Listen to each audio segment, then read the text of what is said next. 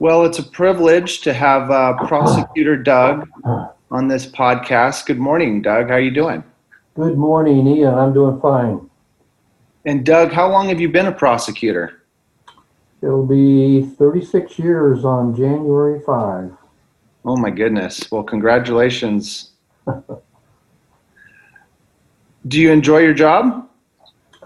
I really do enjoy it. Um, I've enjoyed it from the first uh, trial I did, and now I'm a supervisor, and uh, I thoroughly enjoy training new deputy DAs and kind of relearning what I learned back 35 years ago. What's your favorite part of the job? Well, I guess it's a tie. It would be a tie between being able to do the right thing every day, being able to rely upon, you know, the uh, my gut level feeling of uh, are we doing the right thing on this? That's that's one, and then the other thing is helping victims through this process. Many times the victims are forgotten in this thing. The defendants have criminal rights, have, have constitutional rights, but the victims have rights too, and I really do enjoy, I get energy from working with victims and helping them through this and getting them a sense of justice and uh, restore their loss.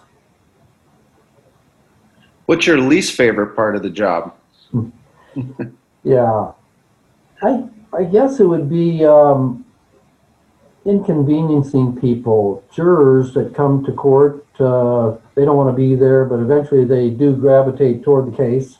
They eventually walk on to the case. They get interested in it, but uh, trying to tug people along to the criminal justice system, and then also victims and witnesses, getting them to court, and then cases get continued a lot, and so you have to bring them back and back again and again, and inconveniencing their their private lives. I don't like that.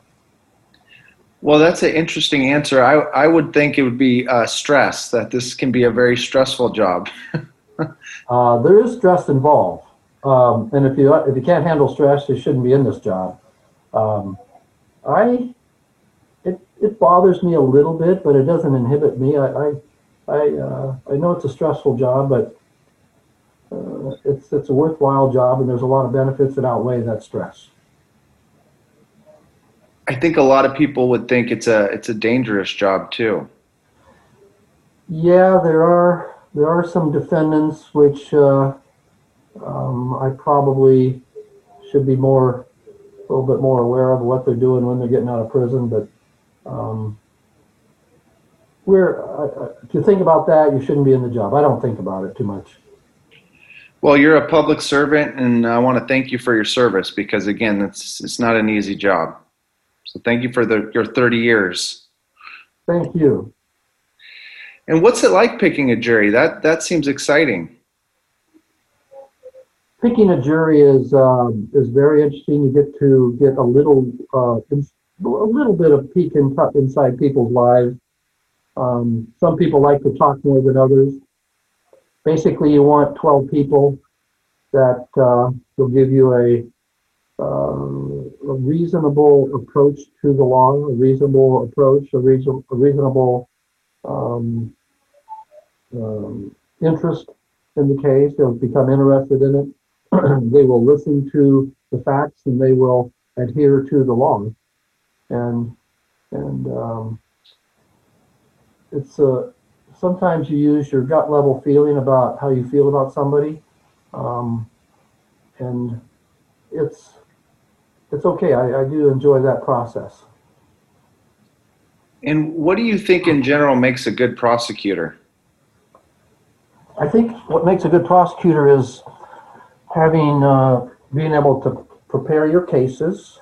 It's a lot of prep, preparation work, getting your witnesses lined up, talking to your witnesses, uh, knowing your facts. You got to know your facts. You got to know uh, inside and out. You got to anticipate what uh, where the defense is going to come from. Um, you got to treat everybody equal. You got to treat everybody equal. And um, last thing, uh, uh, make sure you never convict a uh, person, an innocent person, or a person where we don't have the proof. I think that's an excellent point. Um, what troubles me about some prosecutors is it's about you know wins and losses, but that is a, an excellent point that um, you have a, a big responsibility and if something doesn't seem right, if you think the person is innocent, you just dismiss the case, right? You dismiss it as fast as you can. You get that person out of custody, and you and uh, you hope that uh, you, you know, what I can, I can give you one example. It was a it was a robbery case at a convenience store, and um, um, the victim identified the suspect about a week after the robbery. Cops arrested him. They brought him into court. He was about six foot five. the defense attorney went over and talked to the uh, person in custody. Came over to me. Heather was her name. I still remember her talk, talking to me, and she says, "Doug, we're going to trial on this one." So right away, I could sense that there was something amiss about this case. I quickly got my best investigator on the job. He went out to that convenience store, took a look around, took some pictures, talked with everybody, and um, and the, the, there was a. If you've ever been in a 7-Eleven store, you got those those numbers six foot, five foot, you know, markings on the door. Those are there for a purpose. Those are there to help the the uh, clerks identify the height. Oh, that's interesting. I never knew that. Yeah, yeah. Look at next time you go into a 7-Eleven store or a convenience store, you might see that. Long story short, the the video, this investigator went and got the video, and the video showed this guy walking out of the store. He was about five foot seven. Ah, yeah. And so, as soon as I got that back at about 3:30 in the afternoon, I called up the judge. I said, "We're going to dismiss all cases. Judge, I'd like you to order this guy out of jail." And it was a Friday afternoon. Sure enough, we got that guy out of jail, the six foot five fella, and uh, I was happy about that. Well, good.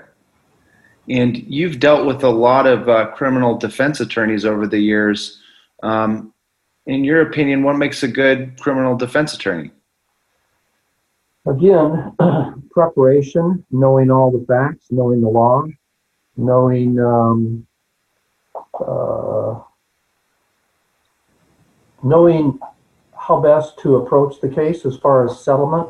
90, 95% of our cases are what we call settlement cases, in other words, sentencing cases. And um, because the, the evidence that we have these days, DNA evidence, surveillance evidence, cell phone evidence, text messages, it's the, the proof that we have is pretty conclusive many times on guilt or innocence. And so these defense attorneys, they, they're pretty much hemmed in on the facts. They, they don't have a lot of room to, to navigate to steer that defendant to a guilty to a not guilty verdict. But what they can do is know what the sentencing structure is and deal with us prosecutors and try and get the best possible sentence and the best possible result for their for their client. Um, that's a good that's a good Yeah. defense attorney. And I've always wondered this about um, public defenders in terms of their resources. Like, if you're a private criminal defense attorney and, and your client has a lot of money, you know, you can hire all these different experts. What are the limits with, with public defenders? I mean, do they have a budget to work with, or, or how does that work? They do have a budget. Um, they're they're they're allocated certain amounts of money at the start, of course. But then, if the if the case calls for experts or more um, fin- financial support, uh, hiring additional experts or hiring uh, investigators, special investigators, they can petition the court, and there's there's always a judge assigned to read these requests and fish out, you know, give give money to for that purpose. So public defenders are are not hampered by, you know, no funds. They do they do have access to money, uh, but they just got to demonstrate the need, I as see. we do. We do too. We have to demonstrate a need. Um, so I don't think they're at a disadvantage there. Okay, good to know. Um, so let's get into some of the basics. Um, Criminal Law 101. What is the difference between a misdemeanor charge and a felony charge? So a misdemeanor charge is is a lesser, is a kind of a, well, I'm not going to say minor, but it is it is a less uh, egregious crime. It's a crime that where a sentence can be its maximum of one year county jail, um, petty theft, DUI, simple battery. Those are examples of misdemeanors. Uh, the maximum sentence is, is one year in the county jail. That's a misdemeanor. Uh, felony, those are more serious. You got murder, robbery, rape, uh, burglary. Those have, and the consequences there, the sentencing consequences are state prison. Okay. So in the misdemeanors, the counties have jails and the counties house the misdemeanor offenders. Once, if, if the, if the robber or murderer is convicted and he's sentenced to uh, the prison, he goes to state prison. There's 33 of them, I think, in California. The most famous, uh, you know, San Quentin, Folsom. We've heard of those. Those are state prisons, and they house the convicted felons. Got it.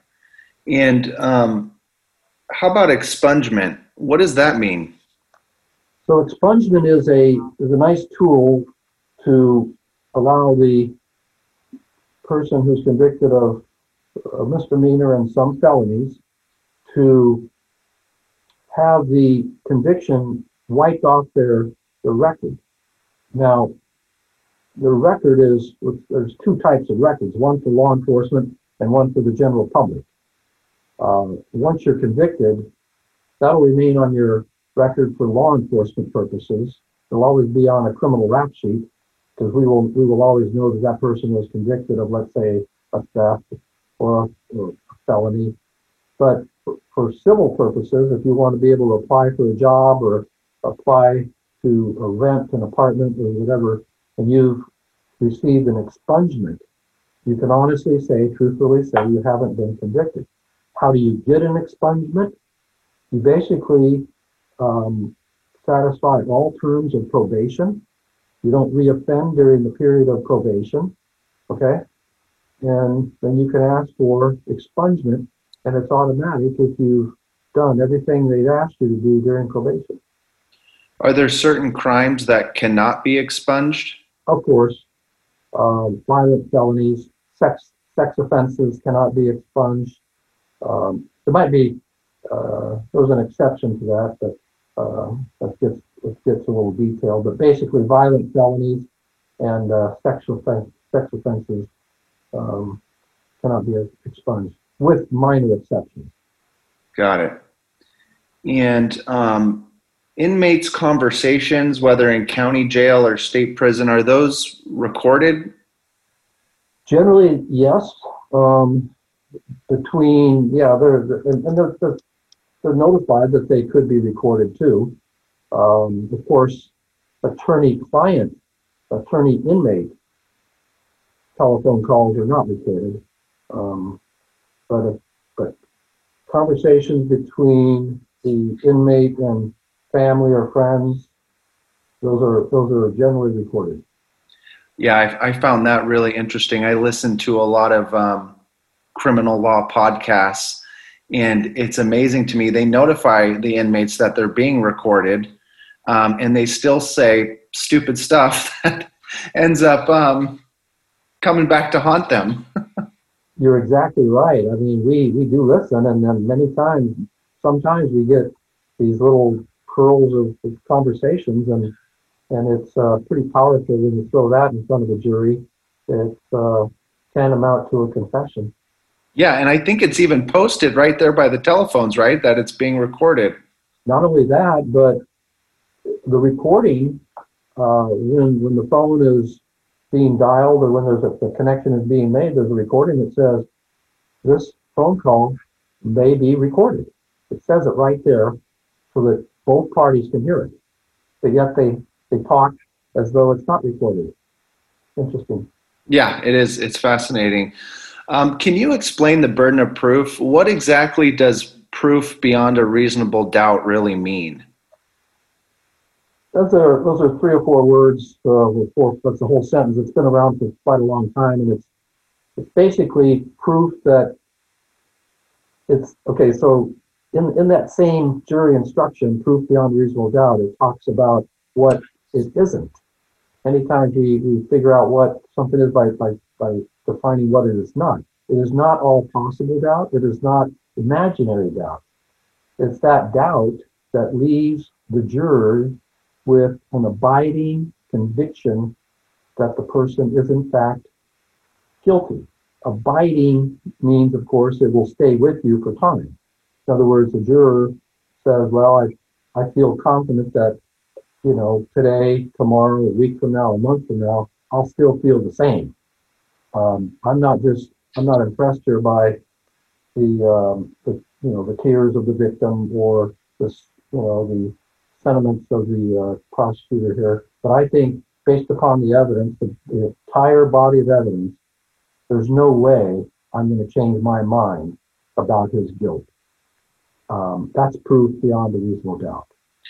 Yeah, and I think what's confusing to most people is they want a like a percentage. Like for example, the the main standards of proof there's preponderance of the evidence, which is you know 51%, and that's used a lot in, in civil trials. And then there's another one, I think, clear and convincing evidence, and proof beyond a reasonable doubt, which is the highest standard. You can't really put a percentage on it, and I think that's what confuses a lot of people. You're exactly right. Those are again, those are words, and, and um, you know, many times it comes down to who do you believe? Do you believe this person, or do you believe that person?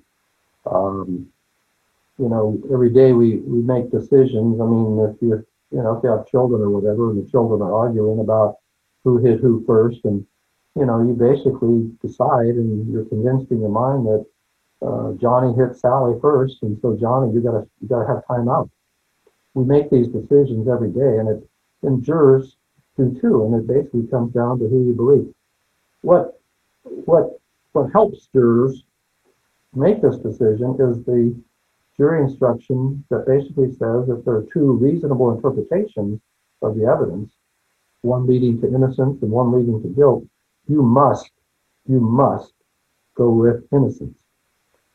So that helps jurors a little bit. So as prosecutors, what we do, we try to create a narrative that's reasonable, all the facts fit together pointing to guilt, but then we show that the defense, if they do put on a defense, their narrative is unreasonable for the following reasons. And we would list those reasons, showing the jurors that it's unreasonable to believe that, you know, the defendant wasn't there. It's unreasonable because his fingerprint was there, we had his DNA there, even though his mother says that he was watching television that night, you know, at her house.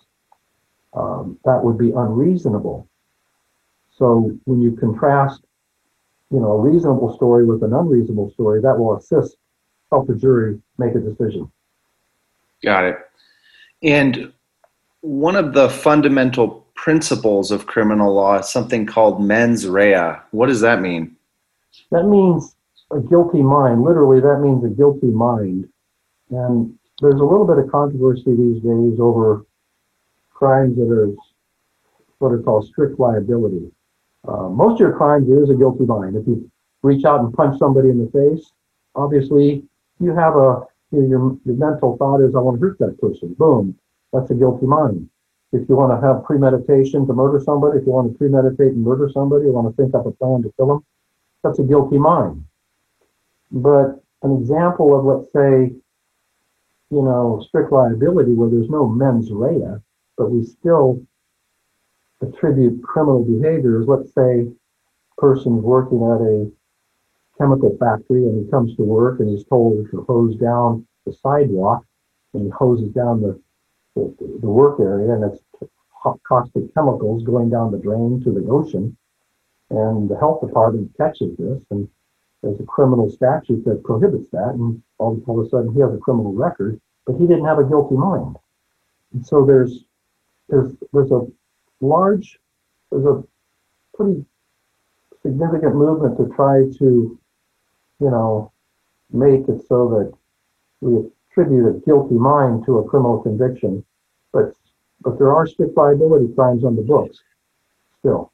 Absolutely, and I and I want to get into that, um, but just to back up a little bit, um, basically intent is um, very important under the law. That's why we there's different sen- sentencing guidelines for premeditated murder, um, ver- you know, cold-blooded killers versus uh, heat of passion crimes. Is that is that accurate?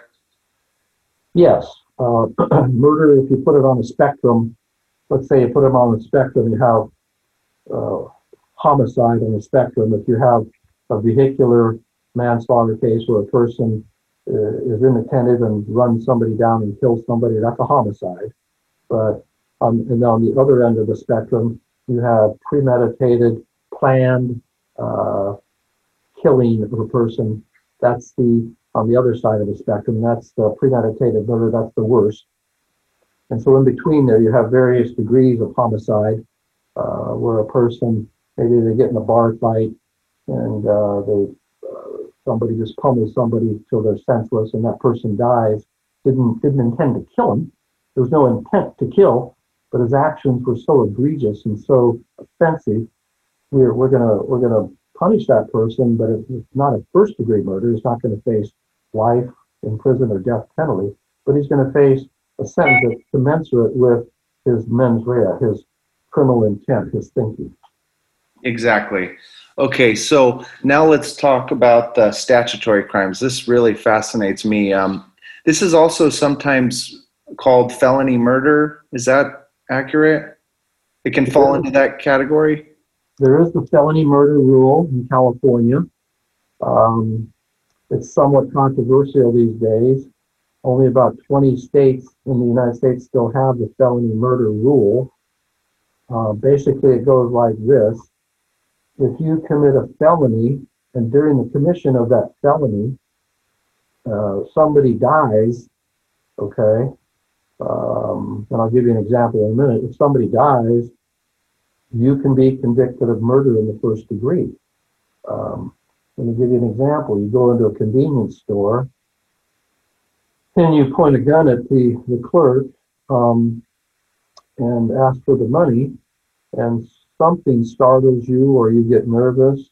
And while you're robbing that store, you have no intent to kill that person. Uh, something happens where your gun goes off. Some, you know, one of your partners bumps you, or you get in a fight and the gun discharges, and it kills either the clerk or somebody, you know, a bystander.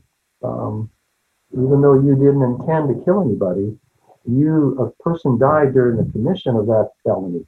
What's and that, that that's murder in the first degree. Why is that murder?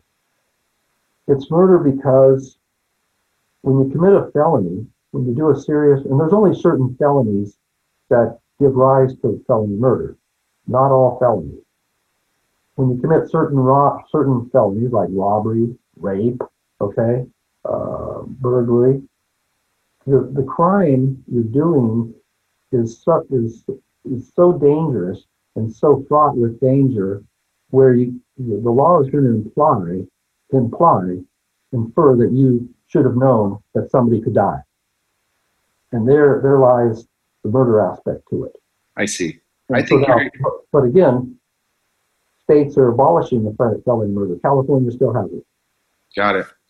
No, I think your example is a good example for maybe leaning towards justifying the felony murder rule. I think about arson, which, which um, arson I think falls under the felony murder. Is that is that correct? Um, you know, I'm going to have to plead ignorance on that. I haven't prosecuted an arson case in some time, and I have to look that up. But it sounds to me like it should, because obviously, when you light a building on fire, even though you're not trying intending to kill somebody, it clearly could result in somebody's death. And I believe you're right, but I'd have to look that up. Okay, I just think of the example in my head that that kind of bothers me about the felony murder rule is I think about somebody who's trying to commit insurance fraud, which is terrible, and they they should be prosecuted for that. But you know, let's say they try to burn down their their barn, and uh, they go in there and they and they scream, "Hey!"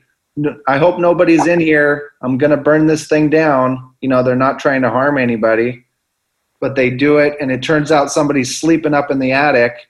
You know, they could be charged with uh, with murder in that uh, in that scenario. Yeah, that's true. That is true. But let me add a little bit to your uh, example there.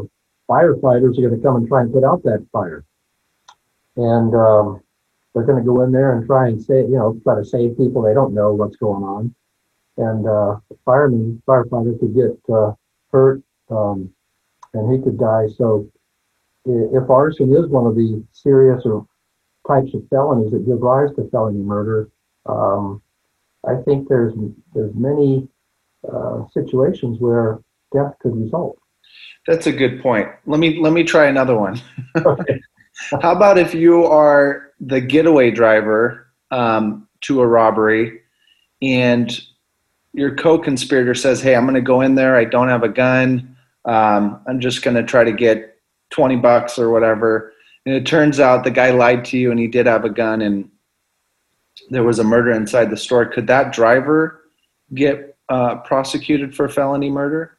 That's a that's a very good question, and it's uh, just recently. I mean, up up to about two or three years ago, uh, probably could, but now there's a new statute that says um, anybody you know charged with felony murder is not going to be convicted unless they aided and abetted or had a hand in that murder uh, a, a, tangential or a lesser player in the, in the scheme of things, you know, if it's there's a co-conspirator and that person did not aid or abet in the killing or aid and abet in the preparation of the killing, then that person is not going to be subject to the felony murder. Okay, fascinating. That, so, that just that statute just came down about a year or two years ago, and and actually it's reaching back and people who have been convicted and are in state prison on the felony murder or having an opportunity to have their cases uh, looked at and bring brought back to court to see if they, in fact, were part and parcel of the murder. They aided and abetted in the murder or not. And if they did not, then their conviction is going to be modified. Okay, fascinating. Um, here's another question I always had does everybody have a right to a public defender, or, or are there only certain um, crimes that are eligible for you to get a public defender? Everybody, everybody has a right to an attorney. Okay, everybody has a. If they don't, if they can't afford an attorney, uh, and they're indigent, you know, can't afford one, they're indigent. The uh, county or the state will provide one for them, public defender. Um, yes, um, and that comes with any anytime there's going to be incarceration, possible incarceration gives rise to an attorney. Um, traffic offenses where there's just a monetary uh, liability, no incarceration, then no no public defender is afforded then. But when you when you face prison or incarceration, county jail or whatever, you're entitled to a public defender. A very good uh, book on this one is is the Gideon's Trumpet. Um, mm. It was a book published years ago by Anthony Lewis, and it's a really really good read on how that how that the public defender um, representation of indigent people got started. Uh, started out he was out of Florida, but uh, you know California had had it by then, but some states didn't. They didn't provide public defenders to indigent uh, offenders. And Gideon, that that is the famous Supreme Court case that said um, you have a right to uh, to a defense attorney, correct? Yeah, essentially. Yeah, yeah. Gideon uh, was the name of the defendant, and he petitioned the court uh, a handwritten letter from prison. Um, and the Supreme Court gave it to a, uh, a guy named Abe Fortas, and Abe Fortas ran with it and brought the case before the Supreme Court it's a really good read. Yeah, good suggestion. Okay, here's my next question.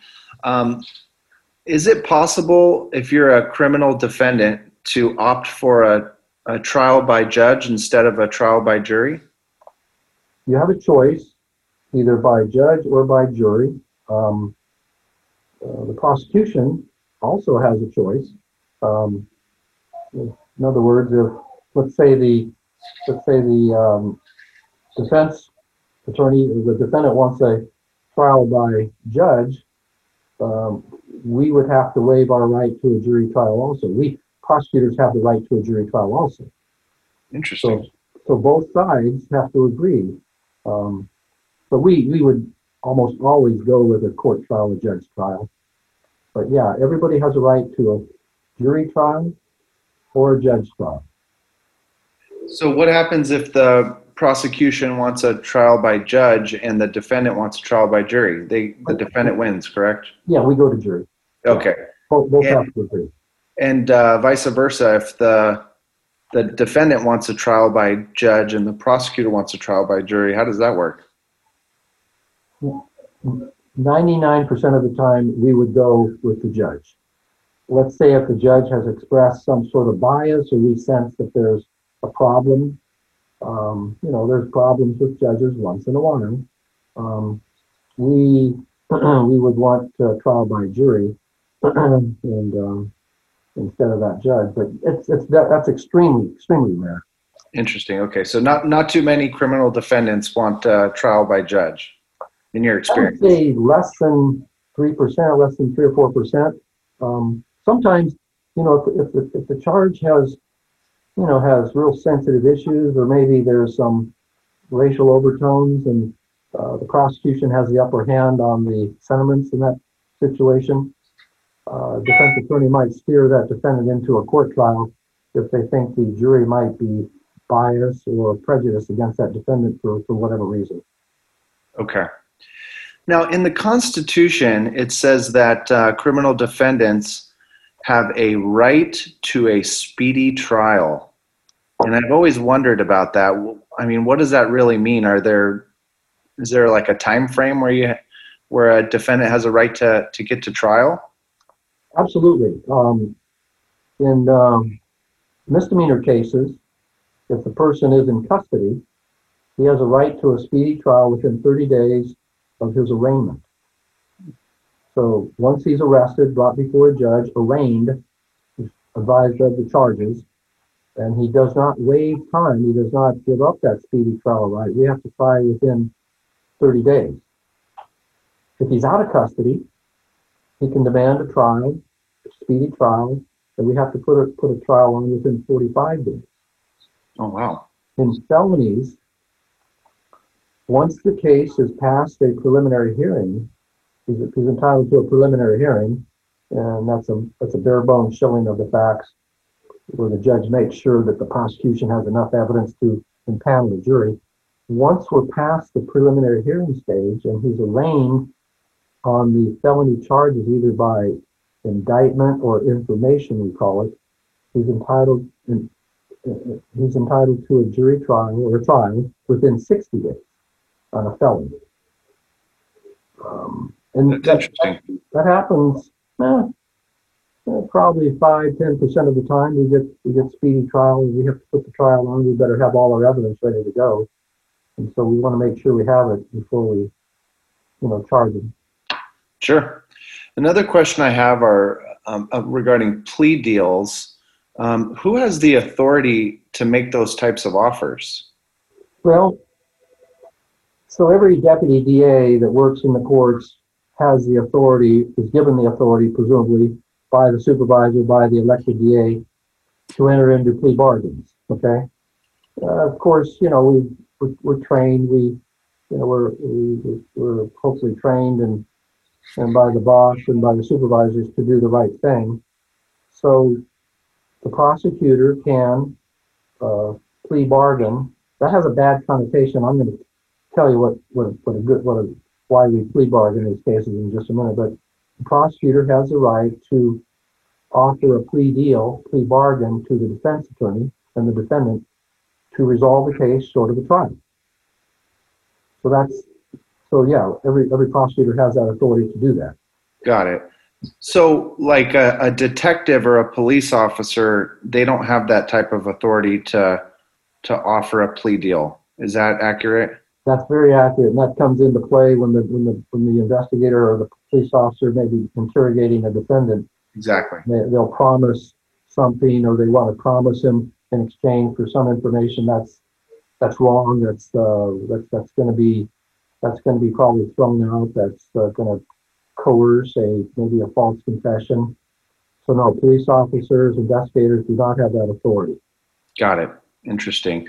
Okay, that leads me to my next question, and this is to me the most troublesome part of our well, one of the most troublesome part of our uh, criminal law system in America. I don't understand why police officers, detectives are allowed to lie to people in the interrogation room. And what I mean by that is they can say to somebody they're interrogating, Hey, we found the gun with your fingerprints on it, when in reality, they may not have that evidence, correct? This is correct. Um, this is a tactic that has been sanctioned by the by the Supreme Court. The Supreme Court has ruled on this in a number of cases that police officers can, and they use the word ruse, R-U-S-E, kind of a, a euphemism for lying, if you will. But Supreme Court has authorized this, and police officers do it. Why? Why is this allowed? So, first of all, let's contrast the ruse or the lie situation to coercion. You know, um, uh, outright lying to the defendant. Well, if you if you if you tell us where the body is, we're I'll make sure that you don't get charged for murder. We'll just charge you for whatever manslaughter. That's that's that's wrong. You can't do that. Um, threatening, you know, taking away somebody's children. If you don't tell me right now, I'm gonna we're gonna go get your children and put them in put them into uh, wealth uh, child you know protective services. That's coercion. That's that's not allowed. But what is allowed and is is uh, situations where you say, well, I think you know, I think we got we're going to look at some video. And sure enough, we have you on video coming out of that store, or we have your fingerprints inside that store, when, or we have your DNA. Um, so it's it's important to get to, to solve crime and courts, I think, have a have an interest in getting crime solved. Um, we don't want false confessions. You know, we want um, true confessions. We want to solve crime, and so the, the courts balance the need to solve crimes with the use of that tactic. Um, now, did you know? Is there sufficient evidence other than him telling us that there is evidence of his guilt? And you put all that together, um, and the judge who's supposed to referee these these cases and referee that those uh, evidence that comes into the jury, they're in charge of making sure that this was not coercive, not didn't go beyond the means of of um, fair play on this thing, or not, I should say police tactics. It didn't didn't didn't amount to coercion, but and, there, and there's sufficient other evidence to corroborate or to uh, to convict this this person other than a bare bones confession. I understand. It just seems to me, you know, I don't want my government officials lying to me. I want to trust my government, right? No, I get it. I get it. But um, I mean, I could give you example after example where you would you would say, well, yeah, so glad the police were able to find that that body of that little five year old girl. Um, Sure. um, I'm so glad, you know, when you when you balance, you know, the, the benefits of solving crime and, and making victims whole and helping the victims against that tactic, where in fact the person was in fact guilty. Okay, are we going to allow? Are we going to handcuff the police where they can't? Where they have to do everything perfect, or are we going to allow a little bit of of um, uh, you know, this this liberties to allow the police to get at the bottom and really solve that crime? So it's it's a balancing test, and it's been it's uh, the Supreme Court um, has sanctioned this, and uh, it is probably a um, something that's a little distasteful. Um, we there's another example of surreptitiously recording uh, people without them knowing it. law enforcement is entitled to do this. Some juries don't like that. Um, I had to voir dire a jury on whether or not they're going to be okay with listening to a, a recording of a uh, defendant who he didn't know he was being recorded, but um, police didn't tell him he was, he was being recorded. But he basically confessed to the crime. But a couple of jurors didn't like the fact that the police didn't tell him he was recorded. Well, it's allowed. That person was excused by the judge, and we went forward with the trial. Sure. No, I think that's understandable. The lying just bothers me. It, and to me, it's like you're you're going up against the government. The government has all the resources and power, and the Constitution was set up, you know, really to protect defendants. There's a high burden of proof, and it just seems to me like a cheap shot. You know, like you should be able to prove your case um, without lying to people, but you do make some some very powerful arguments. Uh, no, I, I, I totally, that, that is a, that is a, uh, uh, an area of law which I, I guess we'd call a gray area. Yeah, gray area. There you go. Um, along the same lines, how often are jailhouse snitch testimony used in reality in your experience? Not very often. Um, what what you can't do is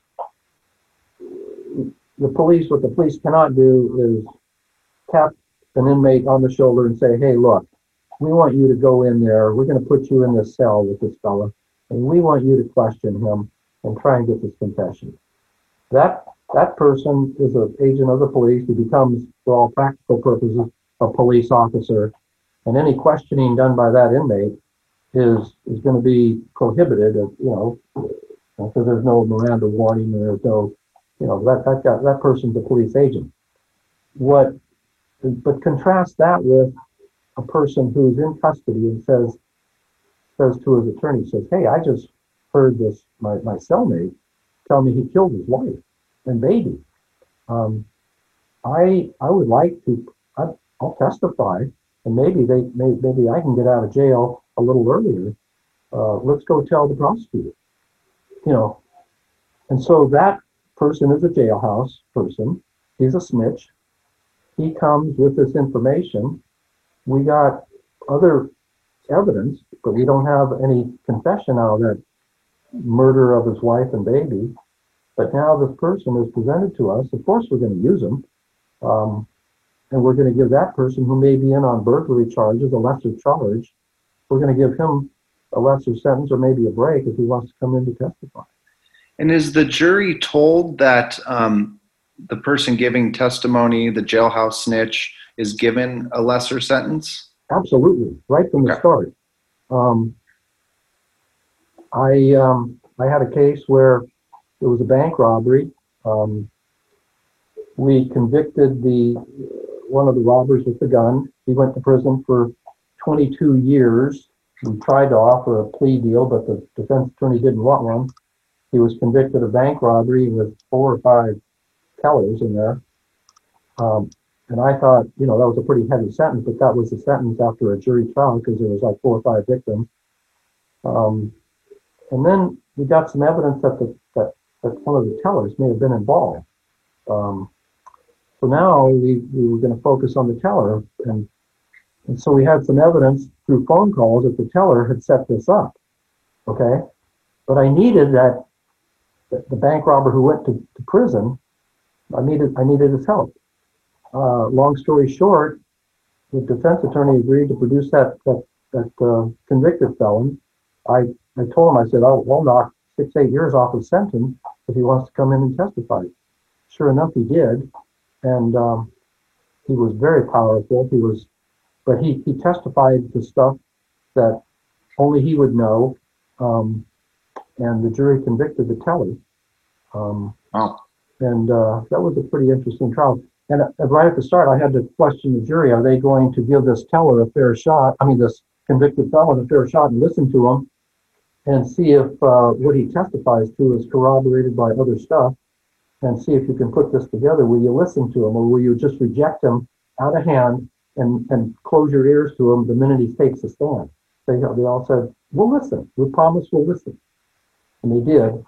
And uh, he he, uh, he told some uh, he gave us some evidence that was pretty powerful, and they, they convicted the teller.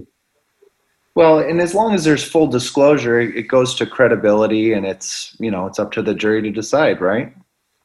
Absolutely, and that's that's you know that's the bottom line. We have twelve people. You bring off you know uh, citizens that come to court, and they're the they're the they're the bulwark of this our criminal justice system.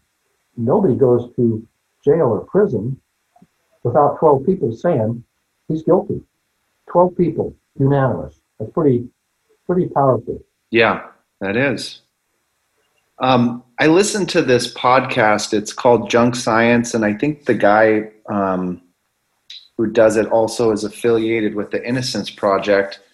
In one of the episodes that was really fascinating to me was the the Junk Science episode where they call into question these so-called experts, um, and I think they talk about how it only takes about 40 hours for some of these courses for you to be labeled an expert and whether it's arson or blood splatter or bite mark expert testimony um, how often are these experts actually used in your experience Okay, so that's a very interesting area. First of all, uh, the first the threshold question is: uh, Does the judge think that the jury needs help in in filtering through and understanding the evidence?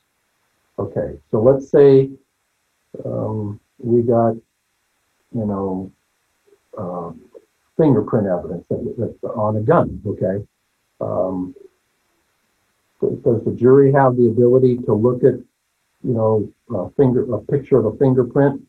Um, uh, they've gone through all the technical training it takes to analyze the little points of identification with the latent fingerprint versus the fingerprint from the gun. No. So the judge was going to allow an expert to testify because he thinks that the jury needs that help. That allows the expert to express an opinion as to whether or not the fingerprint over here, the latent fingerprint, the rolled fingerprint, okay, I mean the rolled fingerprint from the defendant is identical to the fingerprint off the gun. So there, so first of all, the judge has to make that call. Now, what makes an expert? If the person's gone through training, and again, this is up to the judge, uh, and it doesn't take much to be an expert. It takes training, experience, maybe previous testimony. Um, but then the ultimate thing, the ultimate thing is this: the jury listens to the training. The jury listens to the, uh, and it, it, the jury decides: does that expert really know what he's talking about? See, the judge is not going to prohibit a defense attorney from bringing in uh, an expert with minimum or with not too much training the judge will say, if you want to bring that person in and talk to them about their qualifications, I'll let the jury decide how powerful that is. But the judge doesn't want to prohibit evidence from coming in unless it's patently unfair, unless it's ridiculous. So a judge allows it to come in. Then the jury decides which which which experts they uh, they're going to believe. They have this thing called dueling experts. One expert will say one thing, another expert will say the opposite, and um, the, the jury has to decide who they're going to believe. got it I don't know if I answered your whole question there yet. But no i think i think it it, it does um, it sounds like those types of experts are probably not used very often And- You know, you mentioned bite marks and blood spatter. Um, there's a thing called Kelly Frye um, test or the Daubert test, and basically, you know, there has to be what they're going to testify to has to be supported by scientific uh, uh, uh, scientific corroboration. There has to be uh, peer review on what they're testifying to, whether or not it's really a, a science or it's a pseudoscience. right I think bite mark evidence has been pretty much discredited. Yeah. Um, they, they, they tried to discredit fingerprint evidence. That's solid. Ballistic evidence, I think, is solid. Um, blood splatter evidence, um, I don't know if that's really been past the Kelly Frye test, whether or not it's accepted in the scientific community as really um, substantial, dependable evidence. Got it. Fair enough. We're running short on time here, so I'll get to the last question, and it's the toughest question. It's, I guess, more of a, a, a policy question, but I'd certainly love to get your perspective on this. I mean, there's certainly a big problem in this country with mass incarceration. Um, if you put it in perspective, we have the most prisoners than any other country in the world. And this is alarming when you consider that China has about 1 billion more people than us, and we still incarcerate more, more people than them. Um, why do you think we have this problem? And what would be your solution to fix the crisis? Well, first of all, I don't consider incarcerating convicted people who commit crimes a problem. Okay. Um, if some if somebody's guilty of a crime and the, and the, punishment has been decided upon by the people and the legislature as to what the sentence is going to be, you know that's it. Uh, do we have lengthy prison sentences? Yes. Um, why? Why do we have lengthy prison sentences where people stay in prison for long time? I don't know if you're old enough to remember the Polly Klaas case with Richard Allen Davis. No. It, gen- it generated the three strikes. You've heard of that? Oh, yes. Okay. So Richard Allen Davis uh, was a three or four time convicted felon for serious violent crimes. He did his time, he got out, and then he went and kidnapped and killed Polly Klaas. Well, we didn't have three strikes, but he, he, he was on his fourth or fifth violent felony. And the, the people of the state of California initiated a, a initiative where they were going to vote into this three strikes. If your if your third strike is a violent strike, you're going to go to prison for 25 years to life. Um, the legislature, the California legislature, seeing that this was going to happen, they jumped in front of the initiative and passed it through the legislature. So you have the legislature, which is answer, which, which answers to the public. They want to be reelected, so they're going to pass these laws that are going to be long prison sentences because the people still want them. People in the state of California still have the death penalty. Okay. Mm-hmm. Um, just just today, in the Wall Street Journal, I see where police reform bills are being stalled in the California legislature. Why is that? Well, because the, legis- the very, very liberal legislators um, have to answer to the public and police unions they're not, they're not, they don't want to pass these laws to handcuff police because they know that public sentiment still is supporting police and strong law and order. So mass incarceration, I think, is a misnomer. Um, we have people in prison because they committed crimes that the people, the legislature, and everybody agrees this is your sentence. Okay, don't do it. Don't commit the crime. I don't know about other countries. I don't know if China gives us the statistics. I don't know what their criminal justice system is. But every state in the union has its own laws as to how long the prison sentences are. And those laws have been passed by the legislature, by and, and people, you know, the public has elected those legislators. So that's where we are. I mean, uh, there's been, yeah. So anyway, that's I, I could go on and on on that sure, topic. Sure and uh, it's very interesting to me, but I think it's a misnomer. Okay. Well, hey, I appreciate your perspective. I really appreciate your time um, educating my listeners on this Criminal Law 101 episode. Uh, much appreciated. I hope you stay safe and be well. Thank you, Ian. Thank you for the opportunity. Thank you. Take care. Okay. I hope you enjoyed this episode, and I thank you so much for listening to Lockdown Law. The information provided in this podcast does not and is not intended to constitute legal advice. Instead, all information, content, and materials available on this podcast are for general informational purposes only. Information in this podcast may not constitute the most up to date legal or other information.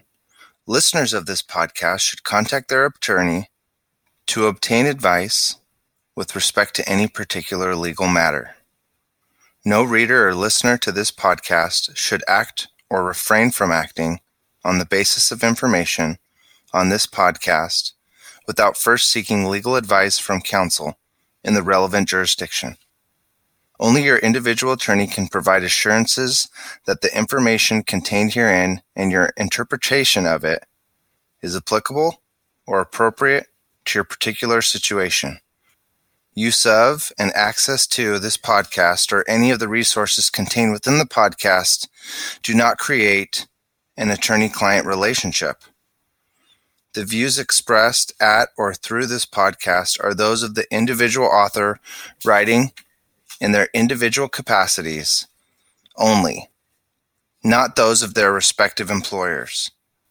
All liability with respect to actions taken or not taken based on the contents of this podcast are hereby expressly disclaimed. The content on this posting is provided as is.